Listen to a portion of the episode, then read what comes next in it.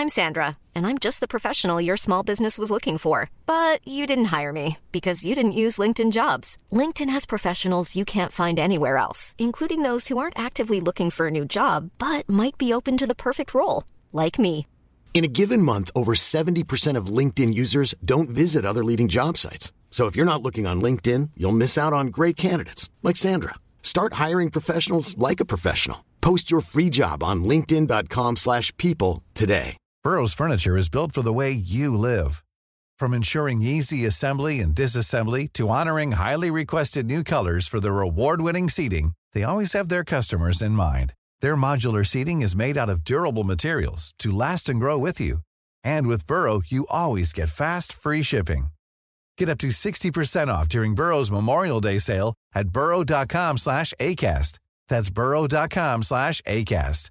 burrow.com slash ACAST. Hi, I'm Daniel, founder of Pretty Litter. Did you know cats tend to hide symptoms of sickness and pain? I learned this the hard way after losing my cat, Gingy. So I created Pretty Litter, a health monitoring litter that helps detect early signs of illness by changing colors, saving you money and potentially your cat's life. Pretty Litter is veterinarian developed, and it's the easiest way to keep tabs on your fur baby's health right at home. Go to prettylitter.com and use code ACAST for 20% off your first order and a free cat toy. Terms and conditions apply. See site for details.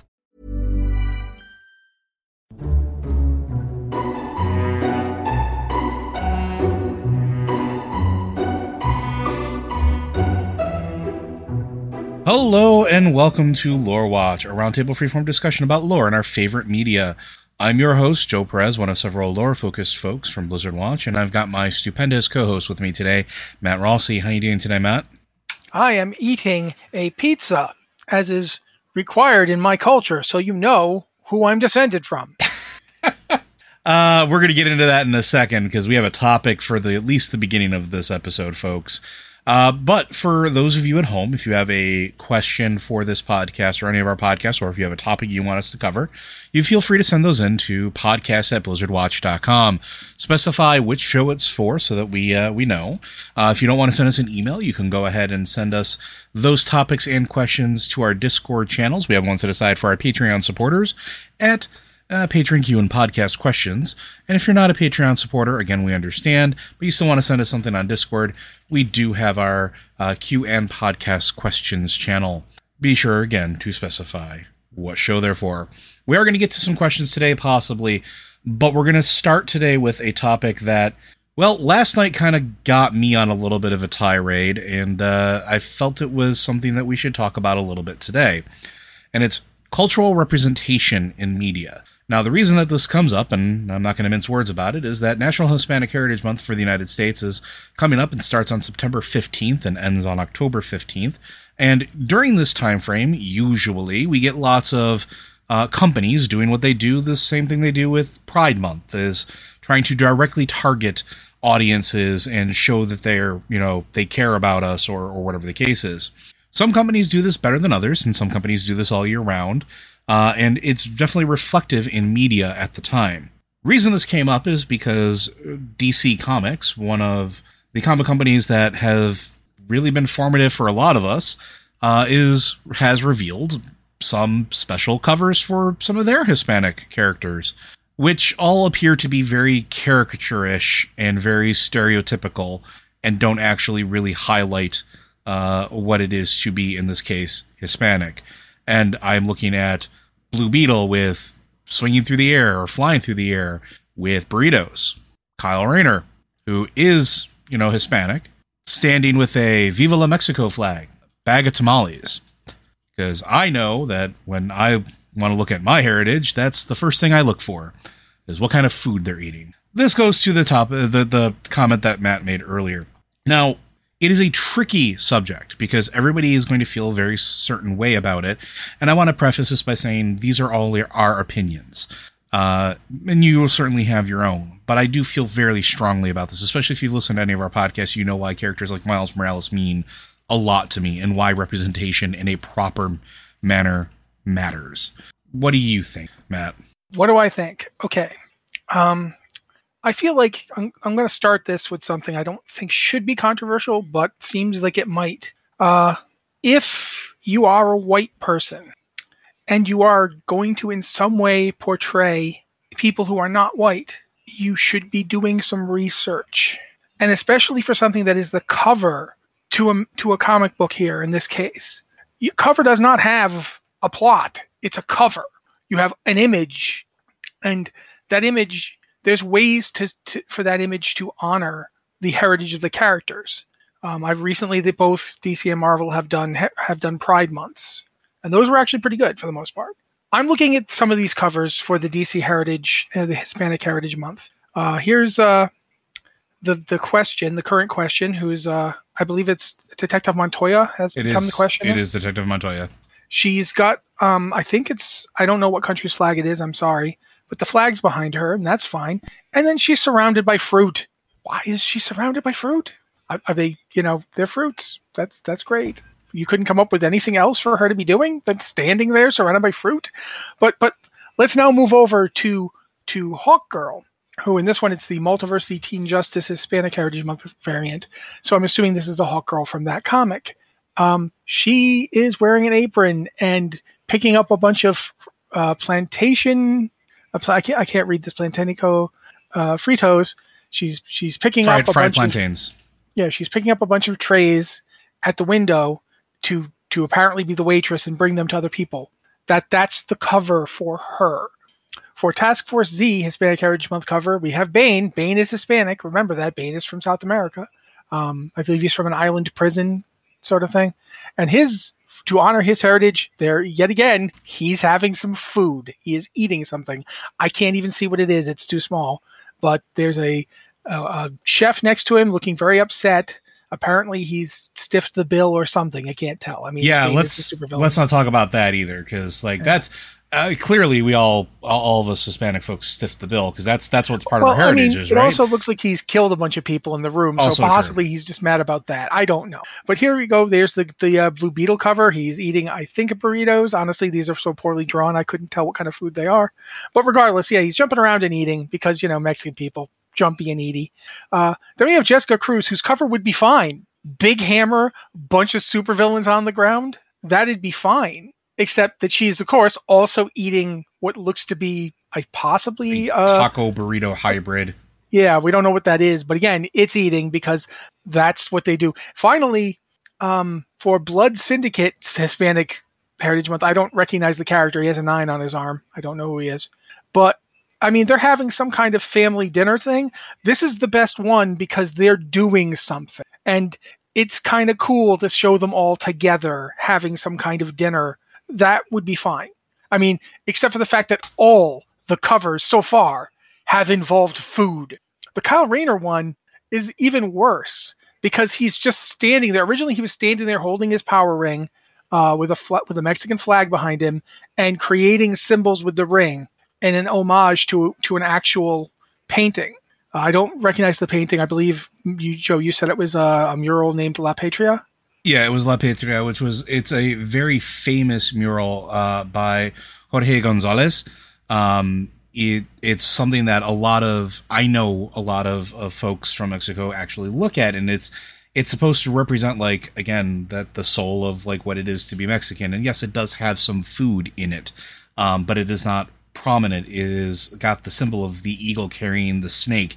It has the Mexican flag. It has icons of Mexican uh, Mexico City, icons of the Aztec uh, Aztec nation, and, and everything else uh, like that surrounded these these areas, and sort of like is a capsulation of the history of of that with a strong Mexican woman holding the flag. Um, And they switched it to Kyle Rayner holding a bag of tamales.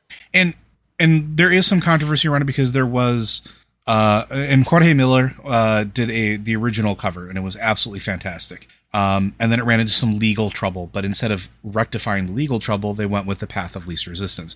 The reason we're talking about this and making such a big deal out of it is one, this is very important to me. Um, you know, not that I need a month to feel good about my Hispanic heritage or anything like that, but it's not like we get representation every day, all day. So having something that celebrates that side of my life, I'm all about. I think it's, I, and I, I generally look forward to it. When Marvel does it, these are the heroes that are Hispanic being displayed prominently doing hero stuff, but acknowledging their heritage, whether it's traditional dress or whether it's uh, you know, th- I don't think I've seen one cover that has food. Like, yeah, no, Marvel doesn't do that. What Marvel does is promote a man to editor in chief who pretended to be Japanese for several years.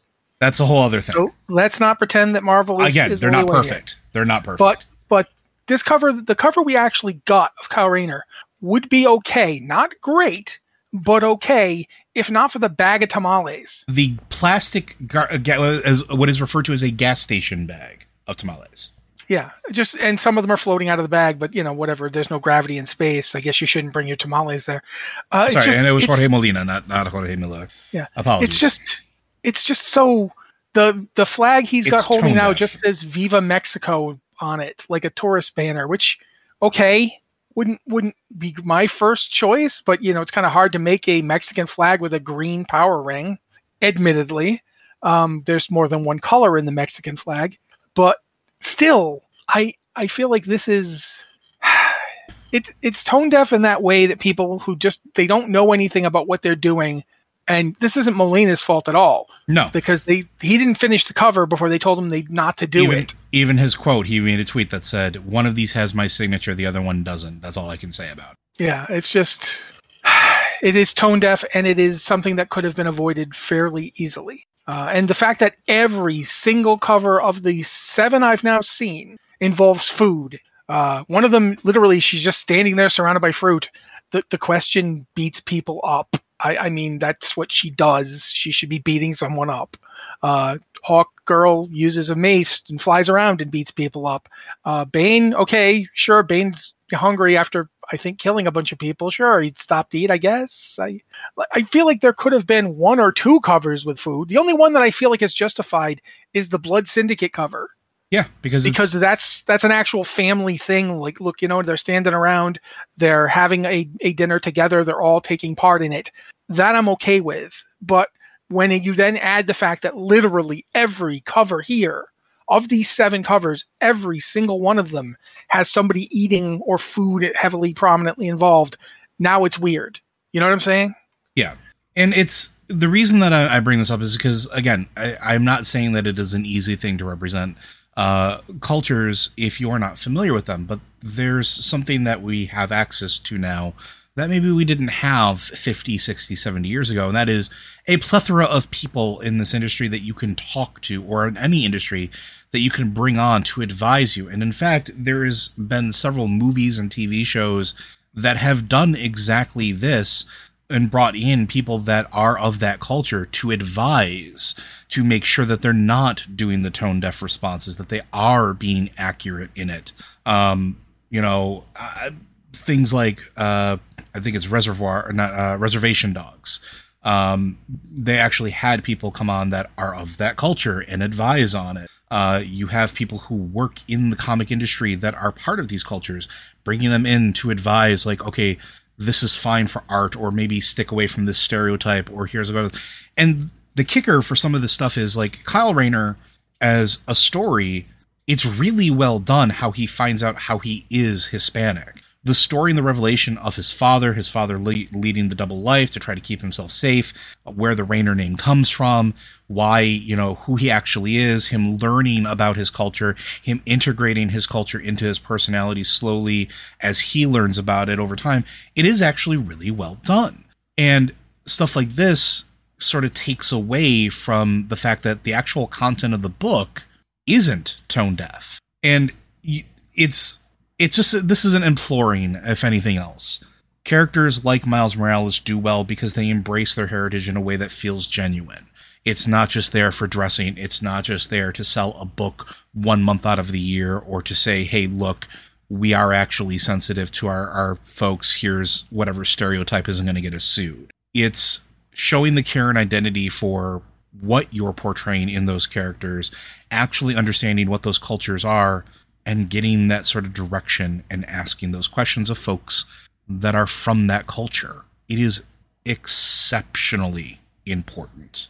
Yeah, I don't. Yeah, I don't have anything to say on that other than yes, it's important. And if nothing else, like you don't even need to for these covers there doesn't need to be anything on them that specifically suggests anything about the people's culture Mhm. if, if that's what you don't want to do fine don't do it just show them being themselves just show them doing the things they do and the fact that they're hispanic will be enough although i certainly think it would have been nice if they'd actually tried to tie it in one of the things that really bugs me is that in a lot of cases you know not every hispanic character is mexican or eats th- their their native cuisine isn't necessarily tamales Yeah, that's or that's weird burrito things.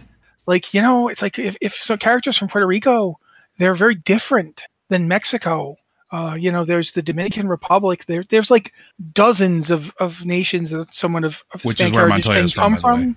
Yeah, it can be you know, and it's not necessarily first or second generation either. Like you can come from like you can you can be the grandchild of someone who came from Mexico and someone who came from Ecuador. Mhm. Uh, you know, there's all these different permutations. The, idea that you just slap some tamales on it eh, or burritos or whatever the heck these lumpy things they're all eating are supposed to be.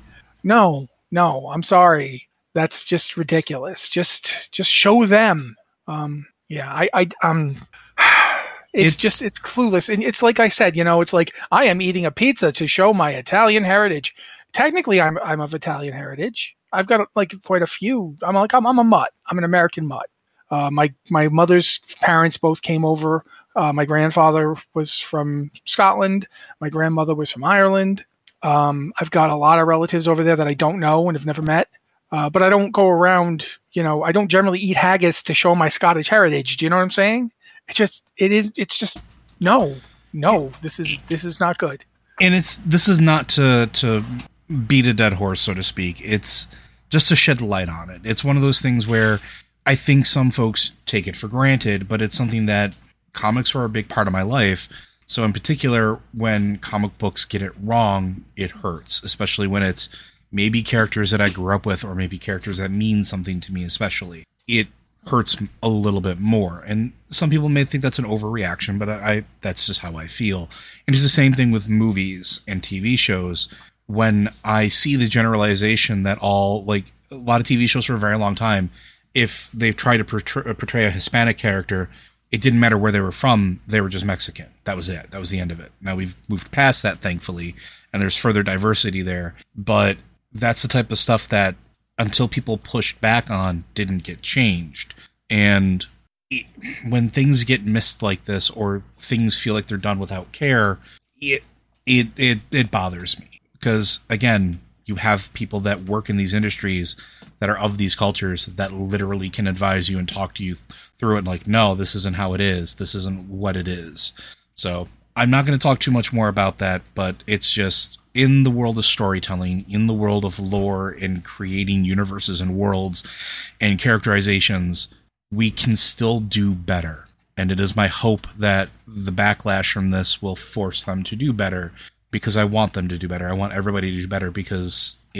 we all deserve it. Every single one of us out there. So I'm going to move on now, and uh, we're going to go ahead and start talking about some questions. Uh, again, send them in if you have them. But this one is going to come from Talvi. Uh, there is a priest in the Legion class hall that became a paladin. Has this been explored at all before in the story of Warcraft? And do you think it is something we might see in the future? Also, she was a night elf. Do you think that paladin night elves could be a thing since we have blood elves? Would they be servants of the Sunwell or Elune or something entirely different? Talvi, we talked about this a little bit in the past, and uh, I'm not going to go into the history because I'm going to let Matt do that a little bit. Uh, but there is sort of a precedent, I believe, beyond just the one Night Elf Paladin to open the doorway for more, especially after the events of everything that occurred in Shadowlands, with everything with the Night Warrior, showing how Elune does bestow power, and Elune is, at her core, a source of light. Uh, so there is the possibility that we could, and it is my hope that we would see potentially more Night Elf paladins, because why not at this point? The light is varied. The light is different. We've seen Sunwalkers who worship uh, An'she the Sun, right? They they worship a, an entity that is light, but is not the light. Uh, we've seen uh, paladins uh, from lore who worship Loa. It's not necessarily the light. We've seen that paladins can be any number of things as long as they internalize that sort of fusion of devotion and reverence to what they're praying to essentially or what they're they're getting their source of power from with martial prowess. And I believe in the past we have talked about priests becoming paladins, and this is where I'll turn it over to Matt. Well, I mean, there's a lot of debate as to the whole concept of the light versus, you know, where you're getting your particular power from. Uh, it's quite possible that the Loa are in fact tapping into the light. We know that the Titans tap into the light. We've seen them do it. Uh, if you if you remember the Siege of Orgrimmar raid, when you go through into the uh, Vale of Eternal Sorrows and you fight um, the Norushen encounter, is him summoning monsters to fight you and then you know using the light to purify you. That's that's him doing that. He's a Titan construct and he uses the light. Tyr, who is essentially the the uh, former I mean I say former because he's dead, not because he was a uh, he was kicked out, but Tyr, the uh, the uh, Titan Watcher, who essentially helped humanity survive when the uh, Curse of Flesh was changing uh, the Vrykul into what, what are now humans.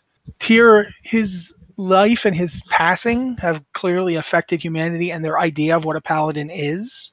Uh, and Tyr himself seemed to have been able to, to channel the light as well. So there's that. But in terms of priests becoming paladins, uh, obviously the first uh, Draenei paladins, I don't know if that's how that went. Uh, but I do know that the first human paladins were all priests except for one of them. Um, uh, of the the various people who became paladins, everyone except Turalyon was already a priest. Um, was a was a knight. He was just as religious as them, but he hadn't taken priestly orders. Uh, the others had, even Uther. And when they became paladins, obviously uh, Turalyon had to gain instruction in the light and how to channel it and wield it, and everybody else had to get instruction in combat.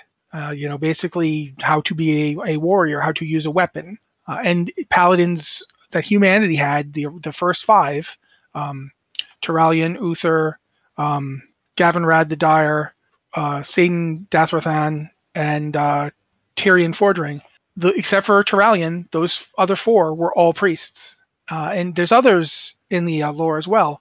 Uh, Lady Liadrin, who is the essentially the first Blood Elf paladin, she was also a priest. She was a priest of the light. And when her people were destroyed, she lost her faith. Like when when the uh, scourge came up and carved their way through Silvermoon and went to the Isle of and you know despoiled the Sunwell, she lost her faith, which is not surprising because you know she'd done her best, she'd prayed to the light, and yet they failed, and and so many people were killed, and so much was lost. So she lost her faith, and then when uh, Rommath came back with the captured Naaru, they started the process of siphoning power from him, and she was one of the first to be entrusted with that power, and she became the first Blood Knight or first Blood Elf Paladin. After the events of Burning Crusade, when when basically Velen purified the uh, new Sunwell that was made with M'uru's essence, she basically had realized, oh, what we've been doing, we tortured this being of pure light for for months and yet he still trusts us with his essence. He trusts us to to to take forth the light into the future. So she kind of reconciled with the light and is now basically basically at this point blood elf paladins no longer drain the light essence from a captured Naaru. They are paladins. Uh, she she's re- reconnected with the light. The new ones that they train never start off from that negative place. They all start off as paladins. So you get that that's another priest who became a paladin. And whilst Aponi Brightmane wasn't a priest because Tauren didn't have priests, Tauren got priests and paladins at the same time mm-hmm. and from the same source. The priests that are that exist now in the in the Shu'halo, that in the Tauren, are dedicated to An'she just as the paladins are, and they have a shared source, although they're not they didn't start off like no there were no Tauren priests to become paladins and vice versa. There were no Tauren paladins to to you know exist in the first place. Um, but you can honestly say that of the groups that have ex- express have paladins currently in game, the Draenei we have no idea. The uh, dwarves have both priests and paladins. We don't know if one came from the other or if they've just always had both. Uh, the the dwarven paladins tend to be based around Titan lore uh, in much the same way that the, the human ones are. Just the human ones are based around Tyr, and the dwarven ones are based around ancestors. Like literally the dwarves that came before and the dwarves that came before them, going all the way back to before they were dwarves. Uh, there's clearly a lot of influence there. But humans, priests who became paladins, uh, blood elves, priests who became paladins, um, Tauren, pre- both priests and paladins at the same time from the same basic source. Light Forged, obviously, the Light Forged are kind of in a special case of their own. Uh, Zandalar, definitely different uh, in terms of how they got their power. They they draw it from their relationship with Rezan originally, Mm-hmm. um, and now who knows? I mean, they didn't lose their powers when Rezan died. I'm doing finger quotes. You can't see me, but that- that's that. They didn't lose their power when Rezan died, and now that Vol'jin is the Loa of Kings, will they be drawing power from him? Uh, that's that's a good question. I don't have an answer to it. But uh, for your next part, do you want to talk more now, and, and I'll come back in? It's Or, oh, the- by the way, Delas Moonfang is the Night Elf priestess who became a paladin. that is correct. That's her name. Just wanted to throw that out there. it's it's an interesting thing because we've seen that again anybody who has that relationship with a light or a source of power that sort of fills that same role is capable of becoming a paladin so the door is there it's it's open and with the way that the storytelling has been going i think it's a really good opportunity especially if they started to explore that in sort of the story going forward, especially now. The Night Elves are at a point of trying to rebuild. They're trying to recover uh, everything that happened with Shadowlands, which I think is important too, because I think Tehran's Tyrande's relationship with the Elune is forever changed. Uh, I think there is new understanding, deeper understanding uh, on what Elune is and what that looks like moving forward. But again, Yeah, but also let's also not. It's not just understanding. Elune valued Taranda enough to choose her as her high priest ten thousand years ago during the invasion of the uh, of the Legion. And then now- valued her enough to not let her burn Yeah. herself out. She she when when Tyrande became the Night Warrior, she was supposed to die. It kills people, and there's re- literally no way to stop it. They tried. Two people tried to share it once to keep it from killing the first one, and that didn't work. And and we see here that that Elune so valued Tyrande that at the moment where she would have killed her enemy and succumbed, you could see that the the Night Warrior power was like leaking off of her. It was com- coming down her face. It had replaced her markings hmm at that moment, not to spare Sylvanas, because Elune don't give two two beeps about Beeps, Syl- yeah. Sylvanas, yeah. But to spare Tyrande, Elune let go. Imagine you find out that the god you serve values your life so much that they will not let you die if they can avoid it. That's going to change your relationship with your deity. And I think that that is something that a, a story of night elves becoming paladins would be something you could really you could explore that story with it. I would agree. But I think I, I don't have much else to add to that because I think you've covered all the bases, unless there's anything else you want to add. I can't like I said, I don't think I can't think of any other paladins that we have currently that either did or didn't have priests. But but we've seen it happen enough times. We've seen it happen at least twice, um, possibly three times, depending on how you view the Tauren situation. We've seen it enough times that we know that it is something that happens. It has happened before. It could absolutely happen again. It should happen again. I also think it would be interesting to explore this whole idea of beings who touch the light who act as intercessors because it's one thing humans human paladins seem to literally go straight to the source as do Draenei paladins and Lightforged Draenei paladins but dwarves go through their ancestors everything a dwarf paladin does is ancestral Mm-hmm. they're they're touching their ancestors who touched the light. The Tauren thing is is not just ancestral, but also An'she, the the light being. Uh, the Blood Elf thing is now straight up touching the light, but they went through a period of of having a Naaru that they used as kind of an intercessor, a way around being like the u- way you paladins usually are. And then they converted to being paladins, and all current Blood Elf paladins are are not drawing from a Naaru because they don't have a Naaru to draw from anymore. They're drawing from the Sunwell and from the light itself. So there's intercessors in some cases. The the Loa for the um the Zandalar Paladin. Sorry, I could not see Zandalar for a second. My brain just was like, nope, I don't know that word. Um, there's a lot to this that could come up in the future. I hope that they do something about it with the Vol'jin story. I hope Vol'jin's story going forward touches on that. And if we got like regular old tro- troll paladins, it would not be a bad thing. Mm-hmm. Um, if like they draw upon Vol'jin and you, you see tro- trolls becoming paladins, I would think that was pretty cool. Uh, for that matter, I think I absolutely think that night elves. And not only do I think night elves should get paladins, I would like to see elves and, and trolls actually have some sort of meeting where they get at least a little into the idea that they are kin. Yeah. That there's something there. They are related. They they need to start actually having cross. Like honestly, I would like to see if the Nightborne story moves forward. One of the things I'd like to see is is her, them actually reaching out to the Night Elves and saying, you know, um, after all that, I really feel like we should talk. You know, that that that this hostility between us is not serving any purposes. But just in general, I would like to see that that touching in on the story of the light and these intercessors. I would agree. All right, I'm going to move on to our next question here. Um, and this is a little bit of a longer one. So uh, I was wondering whether you think we'd hear about Tarecgosa in Dragonflight. I know her story was technically wrapped up, but I don't think it's truly finished. As you know from Cataclysm Quest, Tarecgosa sacrifices herself to save Kalecgos after Arygos wanted Kalec's death, as it was a means to secure his succession to the aspect of the Blue Dragonflight. Kalecgos then saves her by binding her soul to the player character, and we eventually bind her to a staff where her spirit lives on for all eternity. This sounds like a wrap up for a story, but I think there's room for more.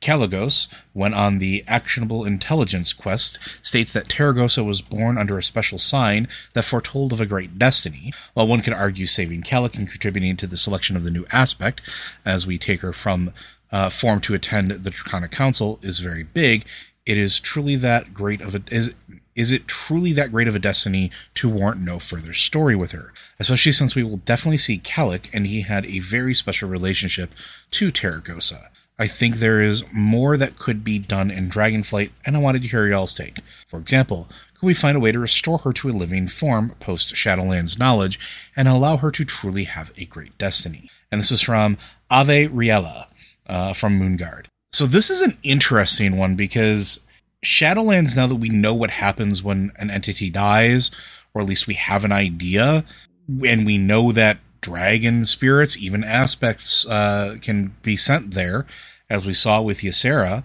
maybe putting her in a staff and having her soul and consciousness sort of bound to an artifact of immense power might I mean it definitely circumvents that death process but now that we're going back to the Dragon Isles where there's absolutely a Titan facility and we're starting to learn things about how the dragons became empowered to begin with there might be something there that maybe we could take her soul and, and her personality and reactivate her or do a titan construct in the same way that earthen or uh, the original Vrykul or the any of the other races that are constructed via stone uh, have souls imbued within them and eventually become essentially living creatures. They're not necessarily just programmed entities.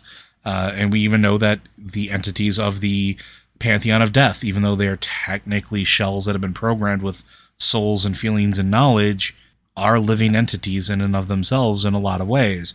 There's a possibility for it. Do I think it's very likely? I don't think so. I think instead what we're going to wind up finding out is a lot more about the blue dragonflight in general. I think we're going to find out more about their relationship with the other dragonflights because don't forget our introduction to the blue dragonflight outside of Kalecgos was oh, they're going to take all the magic away from us. Uh, we should probably go kill the crazy guy that's you know doing that and you know potentially hurting the the planet in the process of doing so. To now we're basically getting involved in their internal politics to ensure that Kalecgos gets selected as the aspect. By the way, here's one of their greatest members that we are now charged with uh, being bound with their soul, then taking their soul and shoving it into a, an artifact, uh, and then you know moving on with our lives to what we learned about uh, in Azsuna with how sort of that relationship goes there with their sort of again I want to say dependence on magic, but like their deep connection to the arcane. But now we're going to their homeland. We're going to where their dragonflight was essentially uh, roosted for forever. We get to learn what experiments they were working on. We get to learn how they viewed all the other dragonflights, what they viewed as their position among all of them. Uh, and they are absolutely critical. I'm not going to spoil anything, but they are crucial to at least the Dracthyr story. We know that for a fact. And Kalecgos is absolutely around because all of the dragon aspects are around, all of the dragonflights are around because this is the first time they've been able to go home in 10,000 years or however long it's been. It's been a while. So, what do you think, Matt? Uh, I was I didn't notice if you'd read the PS. Did you read the PS? I did not, but we can always go with that after. I'm gonna just read the PS right now so I can talk about the thing I want to talk about. Sure. Uh, the PS was between Tarecgosa and v- Anveena and Jaina. Kalec, des- despite literally having wings, desperately needs a good wingman. Tarecgosa was more like a little sister to him. Anveena, ah, yeah, he had the hots for Anveena. He he wanted to to dip himself into the Sunwell, let's say, although she wasn't the Sunwell at that particular moment. She had been the Sunwell previously. Uh, good job there, Kalec. Jaina, I don't. I never understood the Jaina Kalecgos relationship. Straight up, never understood it. But I'm going to point out you left somebody out. Tyrygosa. Tyrygosa is the daughter of Malygos. Mm-hmm. She is one of the, I, for lack of a better word, she's one of the the, the last remaining children of Malygos. Uh, and with her brother Arygos dead, she's got a good claim to, to being in charge of the Dragonflight now that we don't have an aspect anymore. Although there does definitely seem to be some stuff going on in Dragonflight that may make that different. Uh, however, I will say this: Tyrygosa has popped up again. We've seen her in uh, Burning Crusade when she's the one that actually brought the Nether Dragons to Malygos's attention, and she actually even introduced another Dragon to Malygos, which is the event that caused him to go from crazy and a depressed not doing anything, just sitting around being feeling sorry for himself way too crazy and I will control all magic in the world and prevent mortals from doing any more damage sort of way. So Tyrygosa was central to those events. If not for Tyrygosa bringing Malygos nether dragons to look at and to accidentally absorb some power from, that wouldn't have happened. Now, you can argue that wasn't a good thing, and I certainly would agree with you, but it wasn't Tyrygosa's intention. She was just trying to do as her father had commanded to reunite the flight.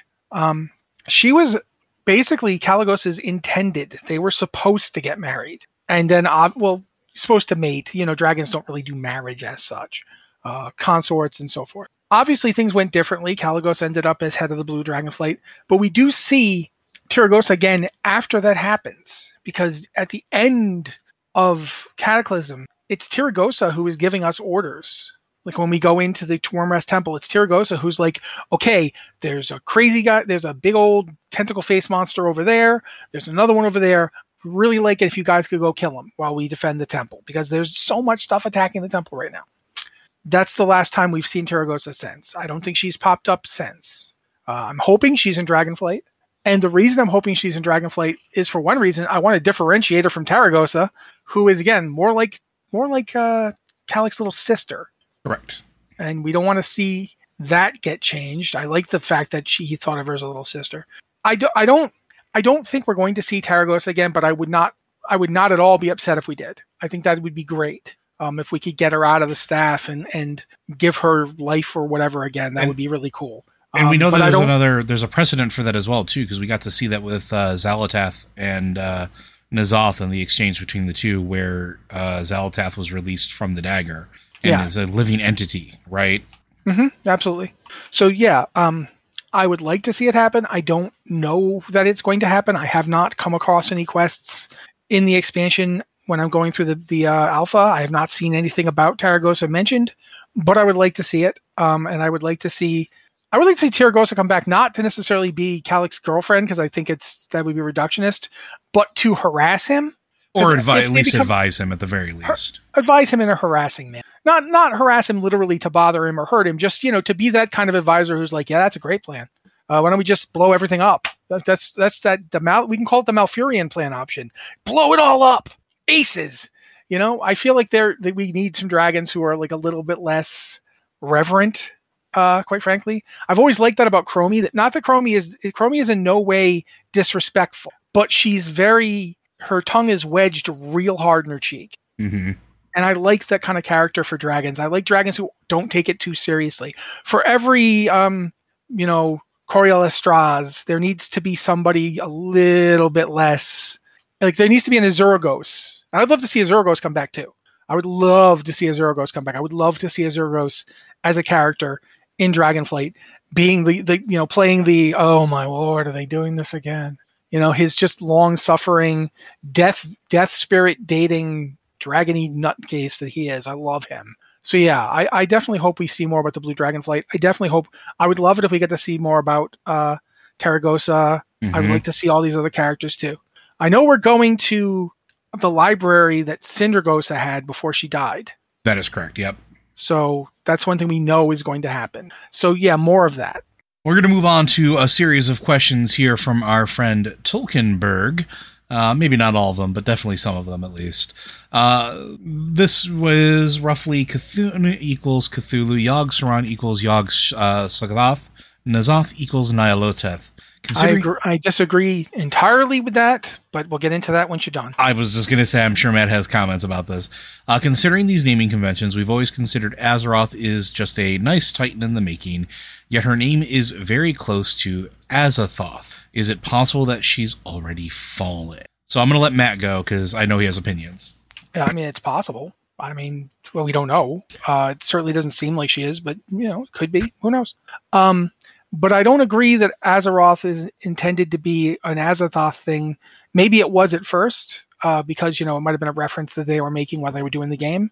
But considering Zereth Mortis, we've now seen that. I think Azeroth is supposed to look like Zereth, or Zereth was created to look like Azeroth.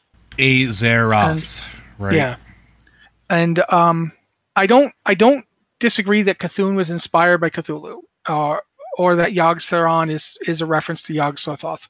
But N'Zoth, if it if it is a reference to Nyarlathotep, is the worst Nyarlathotep reference I've ever seen. Because here's the thing, Cthulhu and the others like him are were great old ones.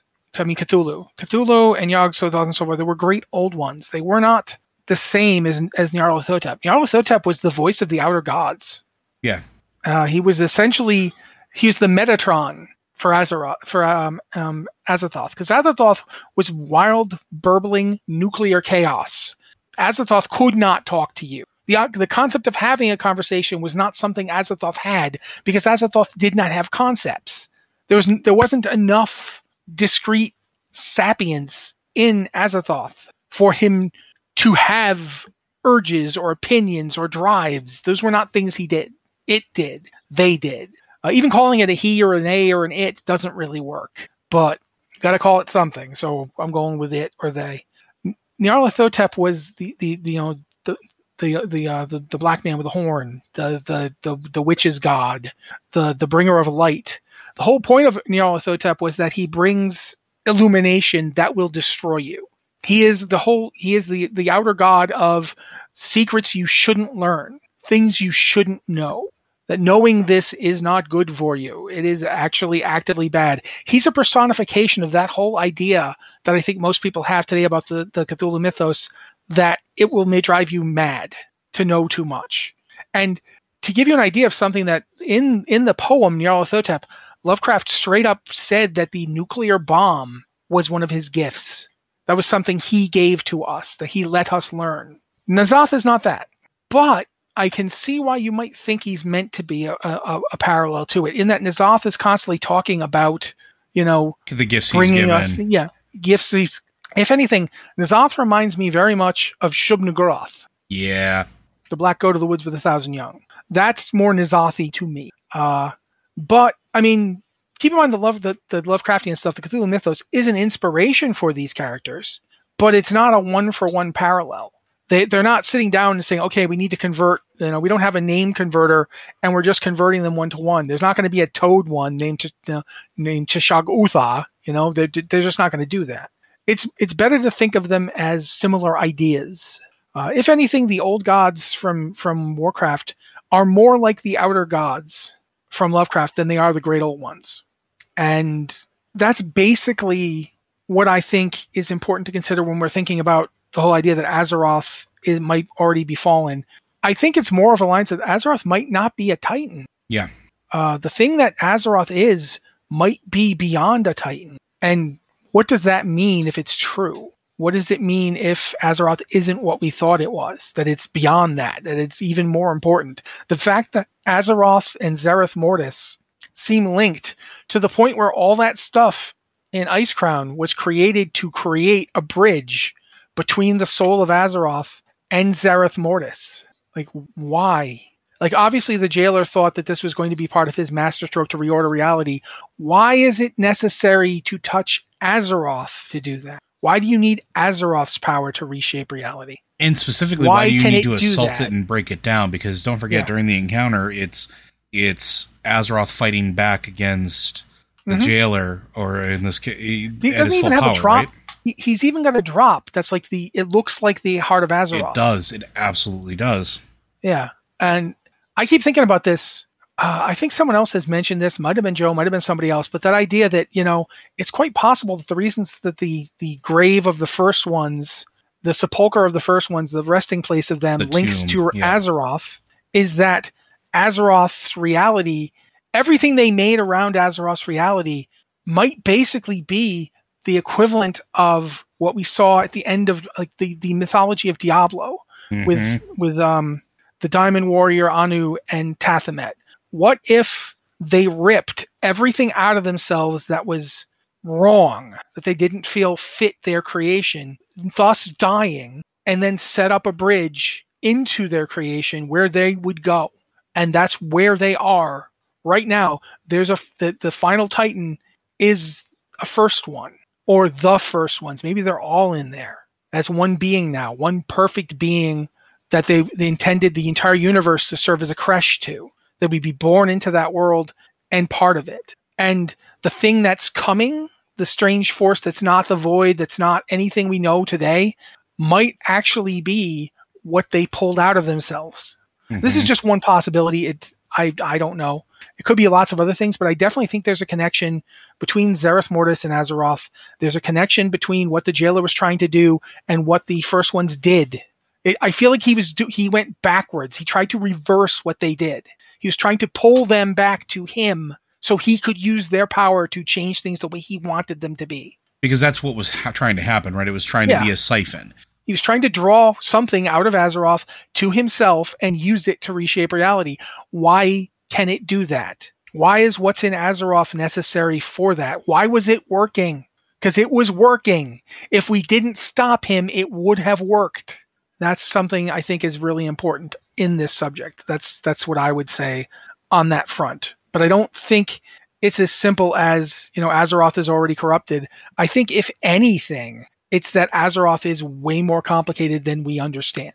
possibly way more complicated than the old gods understood as well too because think about this as well. We've already had a couple experiences that sort of i don't want to say they hint at it because they pretty much bop you on the head with it like a rolled up newspaper. You have the encounter where you're going through let's rem- remember the uh, the scenario you're going through Ulduar again and you're going there because Magni needed to go there because Azeroth was having a nightmare and needed to actually purge what was happening there well, if Azeroth was already corrupted in this particular case, why would they be having a nightmare about all the terrors and, and things that were potential to come, right? What we were fighting, we were fighting dark tentacles, we were fighting faceless ones, we were fighting servants of old gods.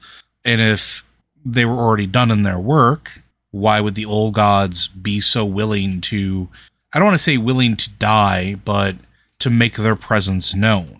Yeah, why bother doing all that if you've already accomplished? If anything, you'd want to keep people from looking too closely. Exactly. You don't want to draw attention when you've you've successfully done what you're trying to do. Like, what's the thing from Watchmen? I'm not a Republic serial villain, Dan. I wouldn't tell you what was going on if there was the slightest chance of you affecting its outcome. I did it 35 minutes ago. Exactly. If Old Gods have already corrupted her, they're not going to call attention to it until she's done being corrupted. Versus, you know, let, us go through the list. Like Cthulhu. We know that Cthulhu didn't finish the job because even though Cthulhu was awake, Cthulhu had to call to its followers, whipping them up into a frenzy to not necessarily wage war, but to break down the barriers, to break down the walls so that they could become free again. Uh, if that if they were already like corrupt, if they had already succeeded, they wouldn't care. Their job would be done. Uh, and similarly, they wouldn't have had uh, C'Thun wouldn't have sent Cho'Gall up to Ulduar, yep. and that's how those chains got broken around Yogg uh, Yogg Saron. That was Cho'Gall. Correct. Cho'Gall snuck in, and broke those chains. And once he did that, a lot of the stuff we see in Ulduar, the Titan corruption type stuff, a lot of that comes from that moment. Uh, well, a lot of the corruption we see throughout Northrend comes from that moment. The Mm-hmm. the pools of Saronite that extend all the way as far as like, well, everywhere, literally everywhere in Northrend. Uh, the Saronite are pieces of Yogg Saron. It is liquefied Yogg Saron. Uh, corruption. I I don't really know what else to call it. It's not necessarily his blood. That's why it was such a great thing to, to take the the, the Saronite and and to make it into stuff that we wore on top of our heads and around our you know genitalia and so forth to completely surround ourselves with Yogg Saron. That was that was a smart idea. And we know that that was part of the plan. That's why that was the the Ice Crown Citadel is made out of partially Saronite. It is yeah, so be- are the so is a lot of the big floating. The when you go to Acherus, Acherus is got is built on a Saronite framework. and we know that all of a sudden servants of the old god in the void were also assaulting the Shadowlands. Well, how did they know how to get there? How do they know what was there? How do they know what existed? When did it happen? We don't have a time frame for this. It could have been happening 10,000 years ago, it could have been happening a million years ago, it could have been happening 10 years ago. Uh, so there's, there's, it's all about that long play as far as that goes. And N'Zoth was able to influence things well outside its containment if they were already successful or close to successful in their corruption. They wouldn't have had to. They wouldn't have had to call for their servants. They wouldn't, in this case, N'Zoth wouldn't have had to make Queen Azshara do anything. And yet, here we are. Now, to bring it back to the naming conventions, I think that story wise, I don't think that there's anything really anymore that that links them all together. But I do think that the original inclusion of the old gods was a reference to the the outer gods. It was a reference to the the old ones from uh, the Cthulhu mythos. Uh, but I think over time that has evolved, that they have evolved into sort of their own iconic things. Uh, as to what Azeroth becomes now, maybe uh, there was originally supposed to be something where we thought it was a Titan and it turned out, oh, oops, all oh god. But I don't think that's the case anymore. I think Matt is right on the money, where it's something that is a being that is more diverse, more complicated, more complex than we had originally conceived. That it is not a Titan. It is not corruptible in the same sense. We know that it is a I don't want to say a childlike intellect, but it's its understanding and self awareness is there, but it doesn't have full understanding of what it is. It is being born anew in a lot of ways, like what we saw in Shadowlands, and particularly in Ardenweald, where things are transformed and molded. And I don't think that's uh, I don't I don't think that's a coincidence. I think that is intentional, and I think the things we saw in Shadowlands are intentional because of the path that we walked through. Think about it. The first thing we experience is the uh, the middle ground, the in between of everything. It is just the portal, the gateway that leads to the other realms. Uh, there really is no rhyme or reason there. There's no feeling there. It is just a mechanical entity that is supposed to to, to divide souls. From there, we go to where there is the sense of duty, uh, where duty is everything. Who you are, your memories of who you were before are gone. They've been pulled out of you. Okay, let's make a note of that. The next place we go is where? We go to Ardenweald after that, right? What, or is it no, it's Maldraxxus then Ardenweald, right? I'm looking at you, Matt. I'm trying to remember the flow. Okay, um, sorry. Uh, repeat it. After Bastion, where do we go? I can't remember if it's Ardenweald or if it's Maldraxxus. I think it's No, it's uh, from Bastion. It's Maldraxxus. Okay. And from Maldraxxus, it's Ardenweald, and from Ardenweald, it's Revendreth. It's Okay. it's actually the reason that we go to Maldraxxus is because Maldraxxus forces are attacking Bastion. And we try to find out why. That's correct. Yeah, Sorry. and then when we get through, when we're at the near the end of Maldraxxus, that's when the uh, they're like, you, you got to go back to Oribos and tell them what's going on. And when you get there, they're like, okay, the only person left to contact is uh, the Winter Queen. Well, so that's where you go there. So, yeah, the, the the idea is that you go to a sense of duty where memory is removed. You go to a sense of duty where who you are is valued, but not in so much as what you can do to the defense and protection of your realm and those souls in your charge. From there, you go to where things are reborn or repurposed based off of necessity, uh, where we see that old gods and and oh, sorry, the wild gods, uh, and the the sort of these primal figures uh, Loas and such can, while they die, they can be reinfused and sent back to their worlds so that they may be reborn again and complete their tasks. But they don't necessarily remember their time there. They just know that they rest for a while. They know that they slept for a while and then they're back again. They know that there's a cycle. We know this from the Ursoc short. Uh, and then we go to uh, Revendreth, where your sins are pulled from you. Your your extra baggage are pulled from you to make you more perfect of a servant would be uh, not necessarily wrong, but it's not completely right. All of these things, I think, are reflected. To go back to what Matt said, what going to the sepulchre, finding out what the what Zovaal was doing, leads us to leads at least me to believe that maybe Azeroth having that connection. These were experiments. These were experiments the first ones were doing to pull aspects of themselves out that they didn't like to maybe create a more perfect being. Azeroth maybe doesn't have a memory of their past because it's been pulled from them. Azeroth is a child without sin because it hasn't it's been pulled from it potentially. Azeroth has a strong sense of of preservation for itself and its children. We see it in the encounter with uh, with Zovaal. Azeroth empowers us through that connection so that we can continue to fight. But we've also seen it in the past as well, where Azeroth has sort of reached out through Magni or other means to defend itself, to react, to do things. Not perfectly, but it has that uh, sort of concept there. There's one aspect that hasn't been pulled off yet, which is, well, Azeroth isn't quite born yet. So I like the idea that maybe Azeroth started as one thing, but now that we know about Zereth Mortis and over years, I think maybe it evolved so that it's something greater, it's something bigger. It's not a titan, it's not a god, but we don't know what it is. And I think there's a certain amount of joy to that, that that sort of trying to th- the, the unknowing nature of it. So, anything else you want to add to that one, Matt? No, I think we covered it. But I think that's going to do us on time. Uh, Tokenberg, thank you very much. We still have more of your questions to go through because you are very inquisitive this week. uh, well, but I do want to thank you all for joining us. Blizzard Watch is made possible due to the generous contributions at patreon.com slash blizzardwatch. Your continued support means this podcast site community is able to thrive and grow.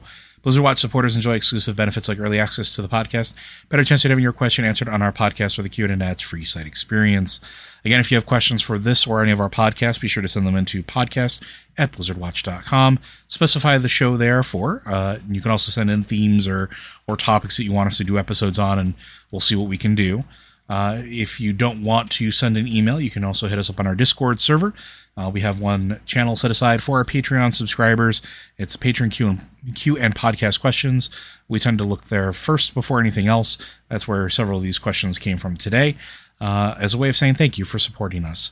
Uh, and if you can't support us on Patreon, we understand, but you still want to participate in the show, go ahead and send those questions into the QN Podcast Questions channel. And again, specify the show that it's for so that Matt and I don't have to thumb wrestle for. With that, folks.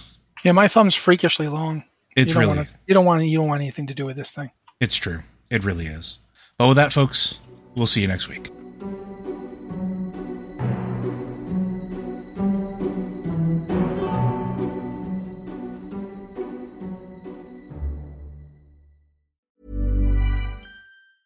Hi, I'm Daniel, founder of Pretty Litter. Did you know cats tend to hide symptoms of sickness and pain? I learned this the hard way after losing my cat, Gingy. So I created Pretty Litter, a health monitoring litter that helps detect early signs of illness by changing colors, saving you money and potentially your cat's life. Pretty Litter is veterinarian developed, and it's the easiest way to keep tabs on your fur baby's health right at home. Go to prettylitter.com and use code ACAST for 20% off your first order and a free cat toy. Terms and conditions apply. See site for details.